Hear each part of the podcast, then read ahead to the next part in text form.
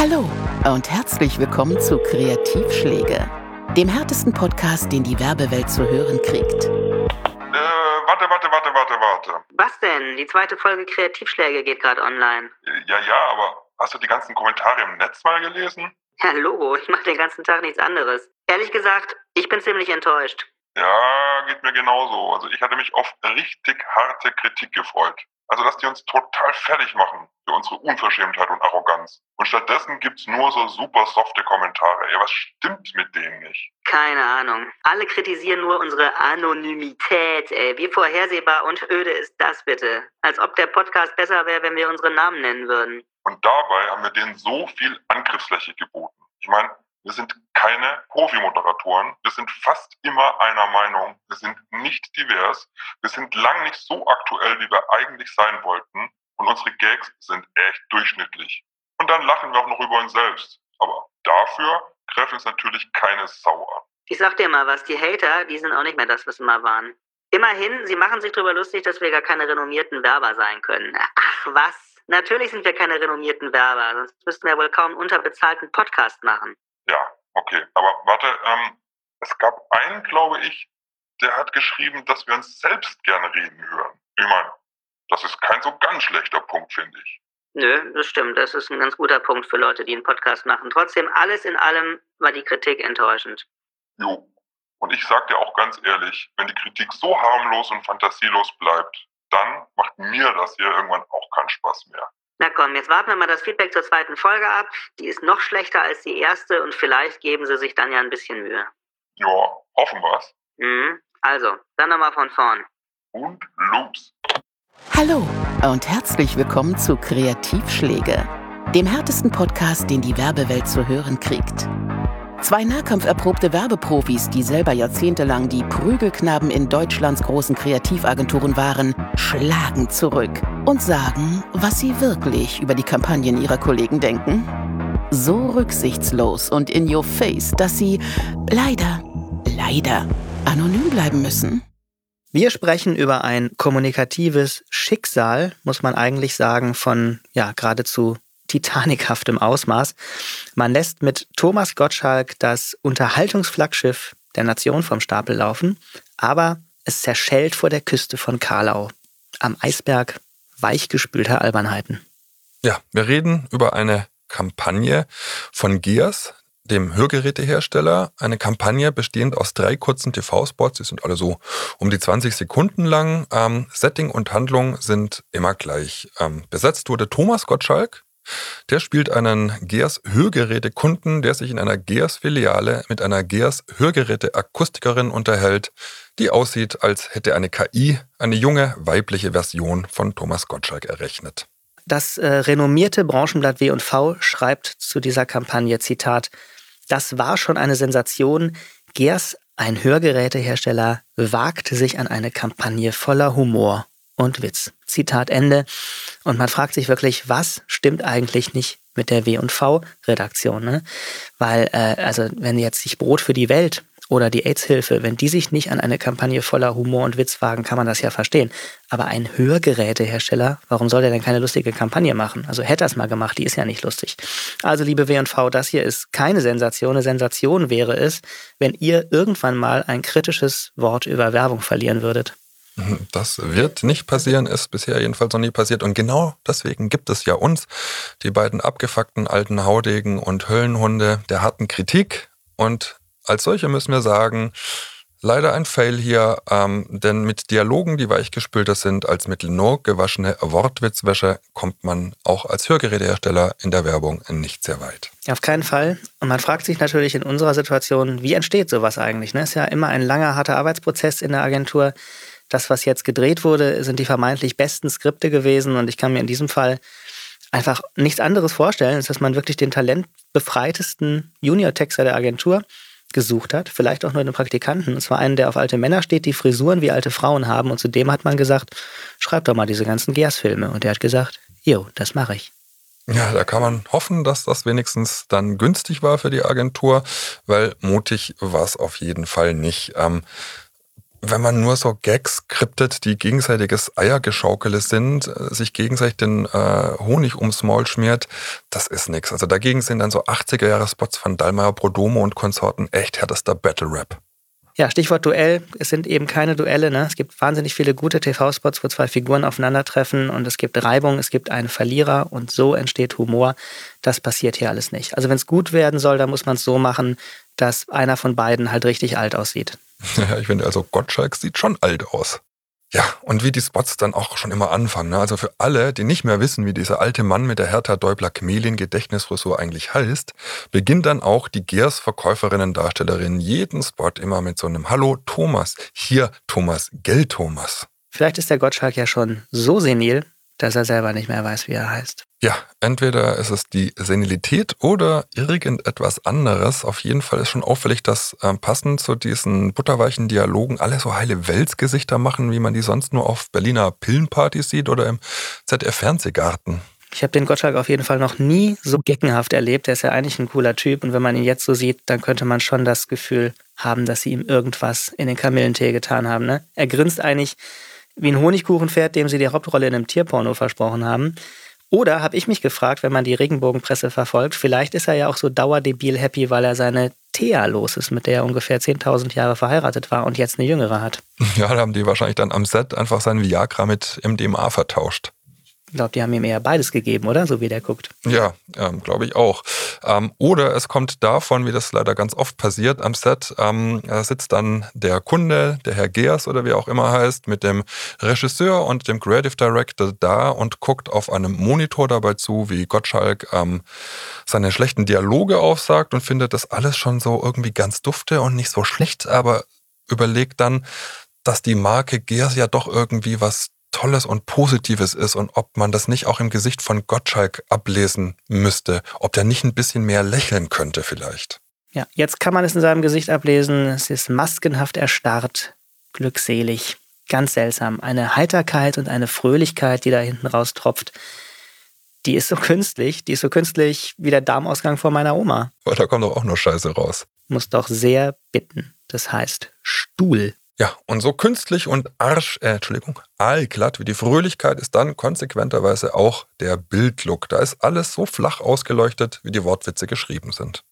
Also falls ihr uns zuhört und ihr seid blind, freut euch. Das ist in diesem Fall eine tolle Sache. Ihr müsst euch nämlich nicht Thomas Gottschalks Klamotten angucken. Diesen ganzen ollen Ramsch, der aussieht, als hätte die Ausstatterin das Zeug äh, in Bulgarien beim Containern besorgt. Und nicht viel besser ist eine geradezu puppenstubenhafte Studioästhetik, hochgradig artifiziell. Man könnte den Eindruck haben, die sind in ein Potemkinsches Dorf gefahren und haben da vor einem Potemkinschen Hörgeräteshop diese Spots gedreht. Ja, und nicht nur der Russe fragt sich dann, ähm, was bleibt am Ende so einer Kampagne dann an Botschaft hängen? Die Gretchenfrage der Werbung. Es bleibt nicht hängen, würde ich sagen, dass Gerst tolle Hörgeräte verkauft. Und das wollte man ja eigentlich erreichen.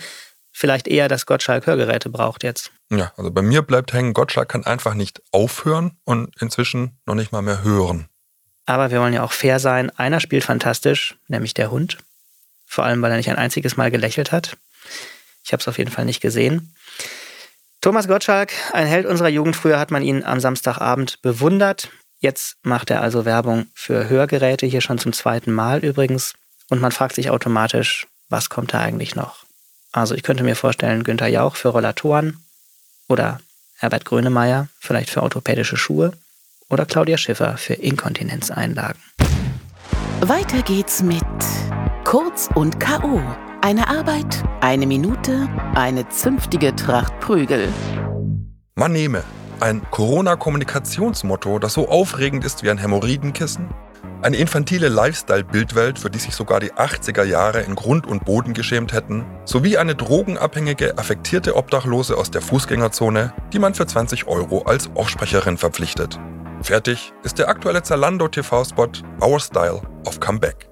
Ein mickriges, kläffendes Reklamescheusal, das man, wenn es ein Hund wäre, sofort an der Autobahn aussetzen würde, damit es möglichst schnell von einem übermüdeten Lkw-Fahrer plattgefahren wird.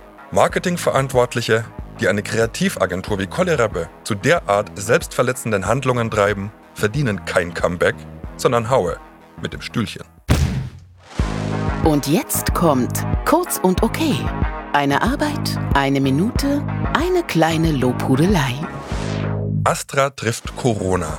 Die Hamburger Kultbiermarke zeigt, wie auch in der Pandemie Augenzwinkern mit Eiern geht, beziehungsweise Kiezscharm mit Sonnenschirm und Zitrone. Ein Plakatmotiv so erfrischend wie ein gut gekühltes Biermischgetränk in den großen Corona-Sommerferien. Ein bierbäuchiger, schnauzbärtiger St. Paulianer mit Meerjungfrauenkostüm und Zitronenbikini ahlt sich im Eiswürfel gefüllten Plastikplanschbecken. Darüber steht in fetten Lettern Kalles Radiada. Zur Erklärung für alle, die sich auf Malle weniger gut auskennen als Jürgen Drews im Kornfeld. Cala Radiada ist der Name eines mallorquinischen Pauschalurlauberortes. Das ist so herrlich, kultig, kantig und angenehm authentisch assig, dass man all den mutlos devoten Werbetreibenden zurufen möchte, macht's wie Astra. Braut keine lauwarme Emo-Plörre, die doch nur Corona-Diarrhoe verursacht. Zapft mal wieder gegen den Strom und setzt der Krise die Schaumkrone auf. Ringfrei. Die beiden schonungslosen Rowdies ledern wieder los. Mit wilder Brutalität, hemmungsloser Willkür und infantiler Freude an der Zerstörung. Wir kommen zum Tschernobyl der bundesrepublikanischen Reklame, einem Supergau, der die Werbeblöcke dieses Landes schon seit Jahrzehnten mit seinem hochgiftigen Sondermüll verstrahlt, millionenfachen Augenkrebs verursacht und unzählige gute Ideen einen qualvollen Tod sterben lässt. Die Rede ist von der deutschen Bierwerbung. Ja, wir wollen an dieser Stelle über zwei konkrete Arbeiten reden und danach auch noch über die radioaktive deutsche Bierwerbung im Allgemeinen. Aber beginnen wir mal mit einem neuen Spot, der in diesem Fall das kleinere Übel ist. Und zwar der Film von Paulana, der gerade on air ist. Der spielt wie immer im Paulanergarten. Das ist, wenn man so möchte, das Freiluft-Alkoholiker-Paradies des kleinen Mannes. Und da zwitschert man sich gerne mal ein. Und im neuen Spot sitzen zwei hippe Dödel, kann man sagen, ne? im Paulanergarten und trinken ein alkoholfreies Weizenbier und das in München. Soweit, so unrealistisch. Die beiden stellen sich die Frage, ob ein alkoholfreies Paulaner eigentlich noch ein richtiges Weißbier ist oder schon ein Erfrischungsgetränk. Eine berechtigte Frage.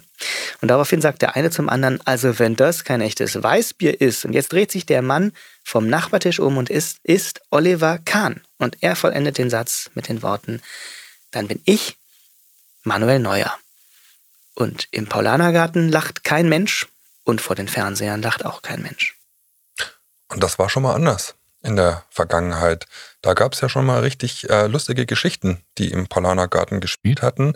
Ich möchte an der Stelle nur an die sehr gute Geschichte ähm, der indischen Touristen erinnern, die bei der Bierbestellung sich im Wörterbuch verblättern und statt ein Bier auf Deutsch zu bestellen, sagen, ich möchte diesen Teppich nicht kaufen. Und natürlich trotzdem ihr Paulaner serviert bekommen von der charmanten Bierzapferin. Den kennen sicher noch viele. Ähm, man fragt sich natürlich, ist sowas heute noch möglich? Wäre sowas unter Gesichtspunkten von Political Correctness überhaupt machbar? Ich glaube, es wäre machbar, aber dann hätte man auch einen riesigen Shitstorm an der Backe. Ja, das ist wahrscheinlich der, der beste Spot aus der ganzen Reihe. Der neue Paulaner-Spot mit Olli Kahn, der hat eher so eine 3 auf der Witzigkeitsskala. Da reden wir allerdings von der Skala, die bis 100 geht. Ja, apropos 3, ähm, im Vergleich zum Inderspot kommen drei Dinge jetzt natürlich auch neu dazu. Einmal ist es ähm, diese Produktinnovation des alkoholfreien Weißbieres. Ähm, diese Innovation muss abverkauft werden. Dann zweitens kommt ein Testimonial dazu mit Oliver Kahn, der in Szene gesetzt werden will. Und drittens dann leider eben auch noch ähm, das Polana Marketing, das offensichtlich unter Demenz leitet und irgendwie gar nicht so richtig weiß, wie gut die eigene Kampagne früher mal war. Ja, der zweite Spot, über den wir hier sprechen möchten, ist das noch viel größere Übel. Es ist nämlich der neue Film von Erdinger und der hört auf den unsäglich behämmerten Namen Weißbier ist Wochenende. Ja, das ist ja so ungefähr die verbische Übersetzung der schönen äh, Harald Junke-Definition von Glück. Leicht einen Sitzen haben und keine Termine. Der Film ist schnell erzählt. Jürgen Klopp, der sympathischste Deutsche aller Zeiten, der Robert Habeck des Fußballs sozusagen hat einen irre stressigen Job, denn er gewinnt einfach jeden Pokal und im Gegensatz zu Juncker hat Klopp also jede Menge Termine und danach geht er einen saufen und zwar Erdinger Weißbier. Aber nur am Wochenende. Ja, das ist die Frage. Es könnte ja auch sein, dass immer dann Wochenende ist, wenn Jürgen Klopp Weißbier trinkt. Das wäre schön. Dann könnte ich ja montags zum Chef gehen und sagen, ich komme heute nicht, der Klopp säuft gerade. Ja, aber da ich dein Chef bin, kannst du das vergessen. Also in diesem Film sind die sieben Todsünden der Werbung versammelt. Ein vollkommen ideenloses Konzept, das es schon Millionen oder Trillionen Mal gab. Nämlich das Bier für entspannte Momente. Dann zweitens ein Film ohne jede Geschichte. Drittens ein Hirn verbrannter Kampagnenclaim. Sowas Dämliches habe ich seit langem nicht gehört. Dann ein talentiertes, charmantes, wunderbares Testimonial mit Jürgen Klopp. Ein toller Typ, den man teuer bezahlt, um sein Potenzial komplett zu verschenken. Fünftens eine glatt, blöde, unauthentische Klischee-Inszenierung. Sowie die Todsünden Nummer 6 und 7, Wolfgang Kuffner und Sonja Wachter. Das sind nämlich die Nasen aus der hauseigenen Marketingabteilung von Erdinger.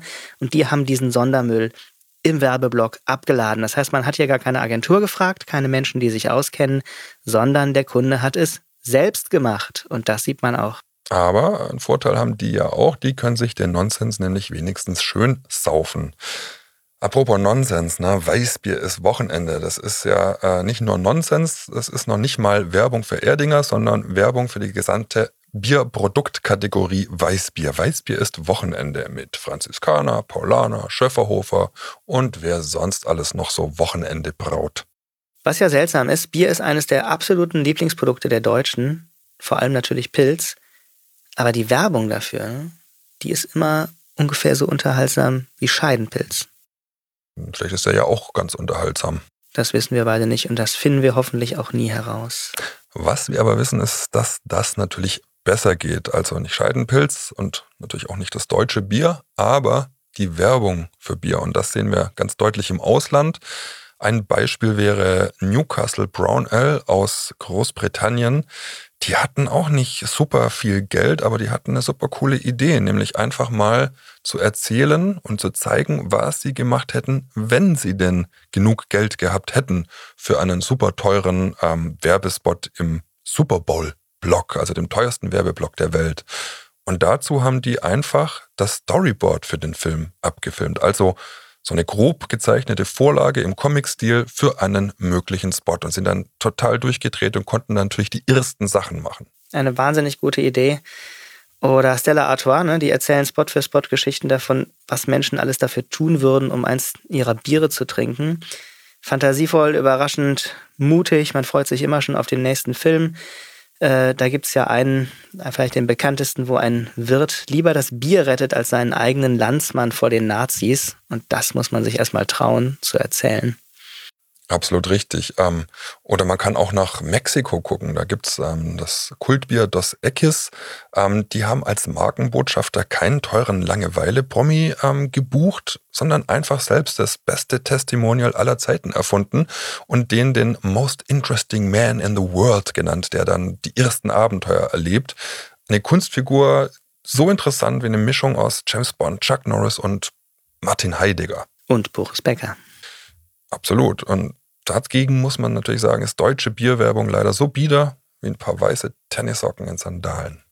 Leider, leider, leider. Und deswegen habe ich ja schon seit Jahren einen Traum. Jemand entführt alle Marketingverantwortlichen von deutschen Biermarken eines Nachts aus ihren Betten und bringt sie mit dem Becks-Schiff auf die Krombacher Insel. Oder gleich nach Afghanistan. Oder so. Und äh, dort steht auf jeden Fall ein riesiger Flatscreen. Und diese inkompetenten Kretins müssen sich jahrelang die uninspirierte, verblödete Scheiße angucken, mit der sie seit Anbeginn der TV-Werbung unsere unschuldigen Hirne ficken. Ja, im Land der Dichter, Denker und Biertrinker werden ja leider gar keine Geschichten mehr erzählt. Warum eigentlich, ne? fragt man sich. Es wäre doch so schön für alle Beteiligten. Voll. Stattdessen sehen wir dann bunt zusammengewürfelte assoziative Bildersequenzen, die so ganz frei nach Sigmund Freud, aber leider irgendwie auch völlig freudlos dann ins Unterbewusstsein hinabsinken wie so ein schales Bier. In der genauso schalen Hoffnung wahrscheinlich, dass der Käufer dann am Point of Sale nicht vor einem Getränkeregal steht, sondern in der geilen, heilen Welt eines Naturpornos voller schweißnasser Bierflaschenhälse. Ja, Eskapismus, wenn man so möchte, ne? Oder er findet sich wieder in einem Münchner Biergarten, in dem man dann aber dank des alkoholfreien Biers zwar selber keinen Sitzen hat, aber einen Nationaltorhüter sitzen hat. Naja, das sind alles uralte Konzepte, deswegen sind sie so wenig originell. Das ist eigentlich eine Marketinglogik wie im, ja, könnte sagen, im Propagandafilm, ne? wie im Propagandafilm der Vorkriegszeit. Und da könnte man fragen, wollt ihr das total alkoholfreie Bier? Bei Werbung, die wir grandios finden, die wir lieben, die die Zeit überdauert, ne, die man sich nach Jahren immer noch gerne anguckt, immer noch gerne Leuten zeigt, da gibt es eigentlich in der Regel immer einen großen, originellen, ungewöhnlichen Gedanken, einen Satz, der stark ist, den man so noch nie gehört hat und der ganz, ganz viel möglich macht und auf dem fußt eigentlich die ganze Idee, die ganze Kampagne. Und das ist etwas, ja, was großartige Werbung ganz oft auszeichnet. Ja, beispielgefällig? Bitte. Ähm, ja, kein Bit, sondern Guinness in dem Fall. Ähm, die hatten den sehr schlauen Gedanken, aus dem dann ein Satz wurde, der lautet, Good things come to those who wait. Ein großer Gedanke, ein wahrer Gedanke, eine gut beobachtete ähm, und vor allem inspirierende Wahrheit, ein sogenannter Insight, wie man hier bei uns in der Werbung sagt. Ähm, denn es ist ja so, ein Bier und natürlich vor allem ein Guinness braucht seine Zeit, bis es perfekt gezapft im Glas landet. Also Good Things Come to Those Who Wait. Ein großartiger Kampagnengedanke, auf dem großartige Kampagnen entstanden sind, wie ähm, beispielsweise der kinotaugliche ähm, Spot über die Evolution der Menschheit, bei dem wir ähm, lernen, dass sich der Mensch über Jahrmillionen hinweg von der Kohlquappe eigentlich nur deswegen zum Menschen entwickelt hat, damit er dann an der Bar stehen kann und Guinness trinken. Ja, die denkbar größte Werbebotschaft, die ganze Evolution ist Guinness bedingt. Und jetzt guckt man auf Erdinger und da ist dann die große inspirierende Weisheit tatsächlich. Weißbier ist Wochenende. Ja. Und da kann man vermuten, und ich vermute es, Sonja und Wolfgang vom Erdinger Marketing hatten ein paar Wochenenden zu viel. Ja, bei Paulana äh, ist der große Kampagnengedanke tatsächlich ein bisschen größer als Weißbiers Wochenende.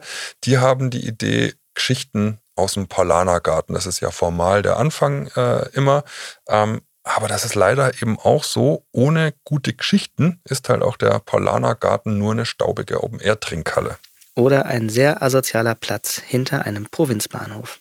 Ja, und dann hat das neue Paulaner 0,0 mit 0,0% Alkohol leider eben auch 0,0% Idee. Ja, und unser Satz fürs Ende dieser Kritik wäre, mit Bier ist es den Deutschen eben vor allem eins, Bier ernst.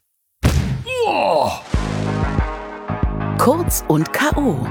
Eine Arbeit, eine Minute, eine zünftige Tracht Prügel. Deutschland steht auf Inklusion, auf die Wertschätzung und Anerkennung von Diversität. Ein Trend, der auch vor der Werbung nicht Halt macht. Aktuellstes Beispiel ist der geistig zurückgebliebene Edeka-Film Heiße Liebe, der momentan mit viel Budget in den Werbeblock sowie die ruhmreiche TV-Spot-Geschichte des Handelsriesen integriert wird. Schließlich soll auch die behinderte kleine Story einer stumpfen Tussi, die sich spontan in den Edeka-Fleischverkäufer verliebt, weil er pausenlos von Steaks faselt, Teil des großen Markenmythos werden. Die Chancen dafür stehen gut. Auch wenn das depperte Filmchen unter degeneriertem Schauspiel, einer minder bemittelten Idee und einem angeborenen Scherzfehler leidet, der dazu führt, dass ihm in den Köpfen der Kunden kein langes Leben beschieden sein wird, liebt Edeka das missgebildete Machwerk heiß und innig und schickt es on air. Seid lieb zu ihm, wenn ihr es seht. Es kann doch auch nichts für die Kreativen, die es gemacht haben. Das war Kreativschläge. Der härteste Podcast, den die Werbewelt zu hören kriegt. Bis zum nächsten Mal. Kurzer Nachschlag. Wenn ihr eine Kampagne seht, die es dringend mal braucht, egal ob Haue aufs Maul oder Honig ums Mäulchen, immer gern her damit. Schickt uns eure kritikwürdigen Fundstücke, am besten mit Link zur Arbeit an rückschlag.kreativschläge.de.